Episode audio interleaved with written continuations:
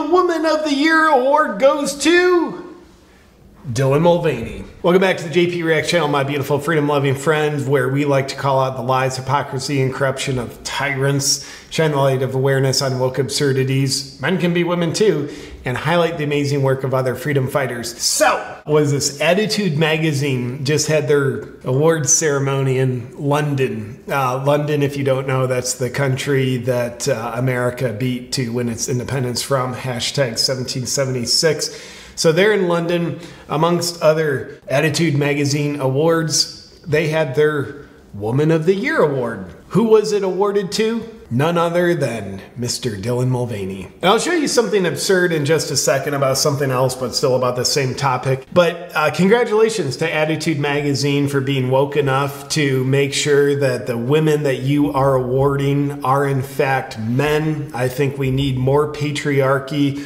taking over femininity. That makes a lot of sense. We're so against masculinity, but bring in the masculine. We're going to give the awards for women to them. That'll be great. Of note, the Attitude Magazine awards ceremony was sponsored by Virgin Atlantic. That's Richard Branson's airline, and they they have gotten a little bit woke for sure. There's some other things. They're like, here's our flight attendants cross dressing, so fly with us. I'm unfortunately, I'm disappointed by this. You know, I years ago, I read Richard Branson's autobiography, and I'm like, dude, he's a cool guy. He's a risk taker. Seems like fun, like whatever. Goes parachuting, like seems like a gnarly guy. And now his company, which I'm sure he's not just micromanaging all decisions in his company, but nonetheless, it's still his freaking company, Virgin Atlantic, sponsoring an award ceremony that is recognizing that literally the best woman on planet Earth is a man.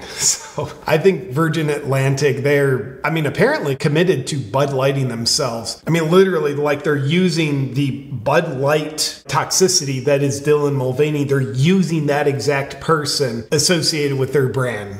They're sponsoring the award ceremony. So great job. Bud Lighting yourselves. Like, how can we get behind Dylan Mulvaney the same way Bud Light did? That worked out pretty well for them, didn't it? It didn't? Well, it'll probably work out well for us. But in other news about similar topics, hot off the presses, there's a bicycling race just outside of Chicago. Now, allegedly, not everybody got shot. So kudos to you, Chicago, your crime ridden area under leftist mayor Lori Lightfoot, who's now out of office. But man, her impact is, is a very deep footprint that Mrs. Beetlejuice sets in. Here's a headline on the New York Post. Trans cyclists take gold and silver in Chicago women's race just the top spot. We're used to that in women's sports. You got to have the winner be a man, just like the women uh, woman of the year. It's got to be a man. But no, it's first and second place, both men. Gotta love it. We've taken all the places on the podium, but unfortunately, third place was a woman. Two transgender cyclists took home gold and silver at a women's cycling event in Chicago, sparking fresh controversy as only one biological female made the podium. I don't know. I'm sure the woman of the year is going to fix this so that there's not even one biological female on the podium next time. This is where we're at. It's our fault, but I think we can do better. And I think you and I are working on doing better. And I think it's important to wake more people up and wake ourselves up to a greater degree about the idiocracy that is happening, the assault on objective truth, honestly, the assault on womanhood that is happening for sure. We have more waking up to do and a lot more action to take. But that's why I'm very proud to be on Team Humanity and Team Freedom with you, my freedom loving friend. So that's it for today's video. But before you go, I want to tell you about a special message. Special announcement, my friend. I want to let you know that I've just launched my very own children's book. It's called Chomp Chomp Chomp, the Snapfast Challenge. It's a book I've launched with Brave Books, who specialize in bringing pro freedom pro America, pro God messages to children and families all around the world. We all know the big problem out there. There are so many dangerous ideologies designed to get into the minds of children and compete for space in their minds. So, we know we need to not only protect children from those dangerous ideologies, but we also need to provide solutions that lead children in a positive light, instill good morals and values in them.